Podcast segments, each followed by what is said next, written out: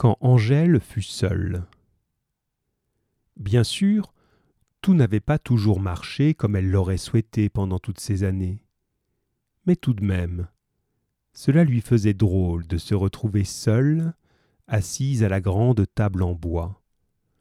On lui avait pourtant souvent dit que c'était là le moment le plus pénible, le retour du cimetière. Tout s'était bien passé. Tout se passe toujours bien d'ailleurs l'église était pleine. Au cimetière, il lui avait fallu se faire embrasser par tout le village, jusqu'à la vieille Thibault qui était là, et qu'on n'avait pas vue depuis un an au moins. Depuis l'enterrement d'Émilie Martin, en fait. Et encore, y était-elle seulement à l'enterrement d'Émilie Martin? Impossible de se souvenir. Par contre, Angèle aurait sans doute pu citer le nom de tous ceux qui étaient là aujourd'hui. André, par exemple, qui lui faisait tourner la tête au bal il y a bien quarante ans de cela. C'était avant que n'arrive Baptiste. Baptiste et ses yeux bleus, Baptiste et ses chemises à fleurs, Baptiste et sa vieille bouffarde qu'il disait tenir de son père qui lui-même. En fait, ce qui lui avait déplu aujourd'hui, ça avait été de tomber nez à nez avec Germaine Richard à la sortie du cimetière. Celle-là, à soixante ans passés, elle avait toujours l'air d'une catin. Qu'elle était d'ailleurs. Une catin, ça veut dire une prostituée. Angèle se leva. Tout cela était bien fini maintenant. Il fallait que la mort quitte la maison. Les bougies tout d'abord et puis les chaises, serrées en randonnion le long du lit. Ensuite, le balai. Un coup d'œil au jardin en passant. Non, décidément, il n'était plus là, penché sur ses semis, essayant pour la troisième fois de la journée de voir si les radis venaient bien. Il n'était pas non plus là-bas sous les saules, ni même sous le pommier en plissant un panier. Vraiment, tout s'était passé très vite, depuis le jour où, en se réveillant, il lui avait dit que son ulcère recommençait à le taquiner. Il y était pourtant habitué depuis le temps. Tout de même, il avait bientôt fallu faire venir le médecin. Mais celui-ci, il le connaissait trop bien pour s'inquiéter vraiment. D'ailleurs, Baptiste se sentait déjà un peu mieux. Trois semaines plus tard, il faisait jurer à Angèle qu'elle ne le laisserait pas emmener à l'hôpital. Le médecin était revenu. Il ne comprenait pas. Rien à faire. Baptiste, tordu de douleur sur son lit, soutenait qu'il allait mieux, que demain sans doute tout cela serait déjà oublié. Mais quand il était seul avec elle, il lui disait qu'il ne voulait pas mourir à l'hôpital. Il savait que c'était la fin. Il avait fait son temps. La preuve d'autres plus jeunes étaient partis avant lui. Il aurait seulement bien voulu tenir jusqu'à la Saint-Jean. Mais cela il ne le disait pas. Angèle le savait et cela lui suffisait.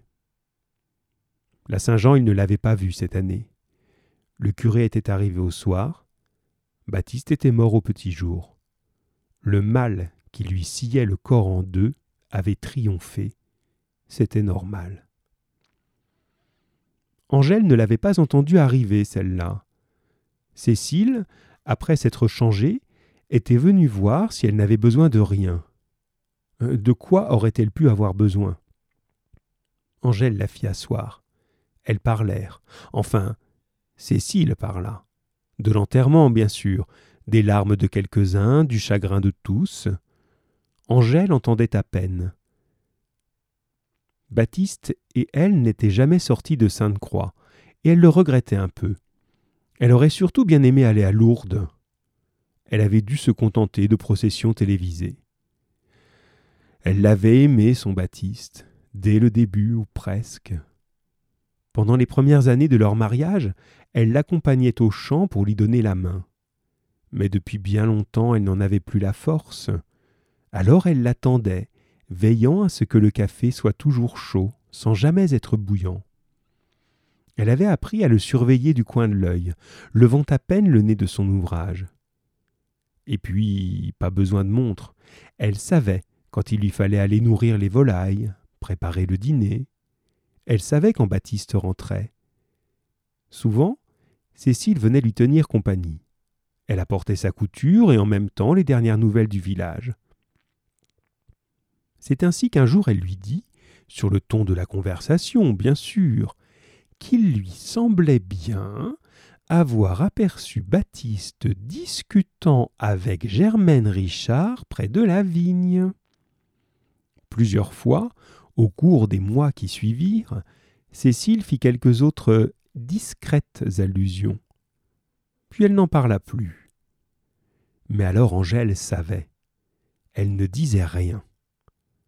Peu à peu, elle s'était habituée.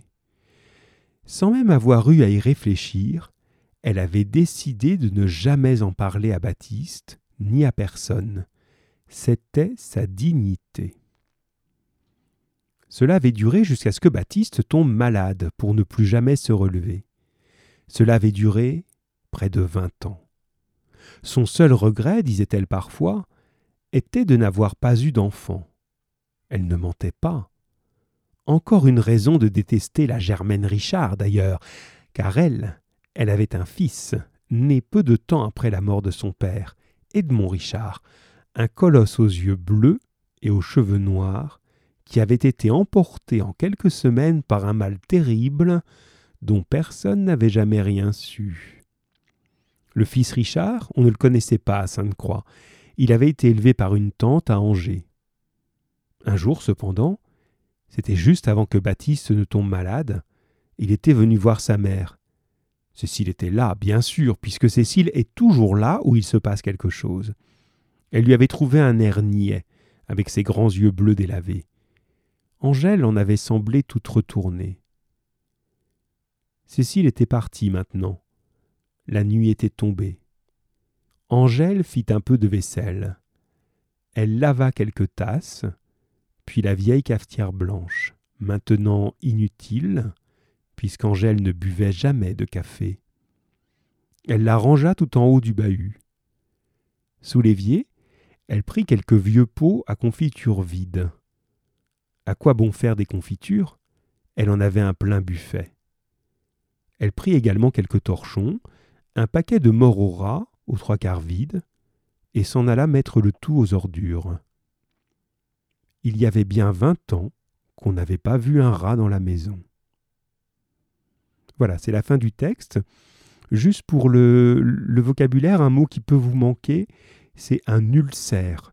Le Baptiste euh, meurt d'une maladie qui s'appelle un ulcère d'estomac mal soigné, et cet ulcère, ce sont de très fortes brûlures dans l'estomac et des saignements dans l'estomac. Voilà ce qui lui arrive. Ça peut vous aider pour la suite du texte, en tout cas pour le travail qu'il y a à faire dessus. Bon courage les enfants.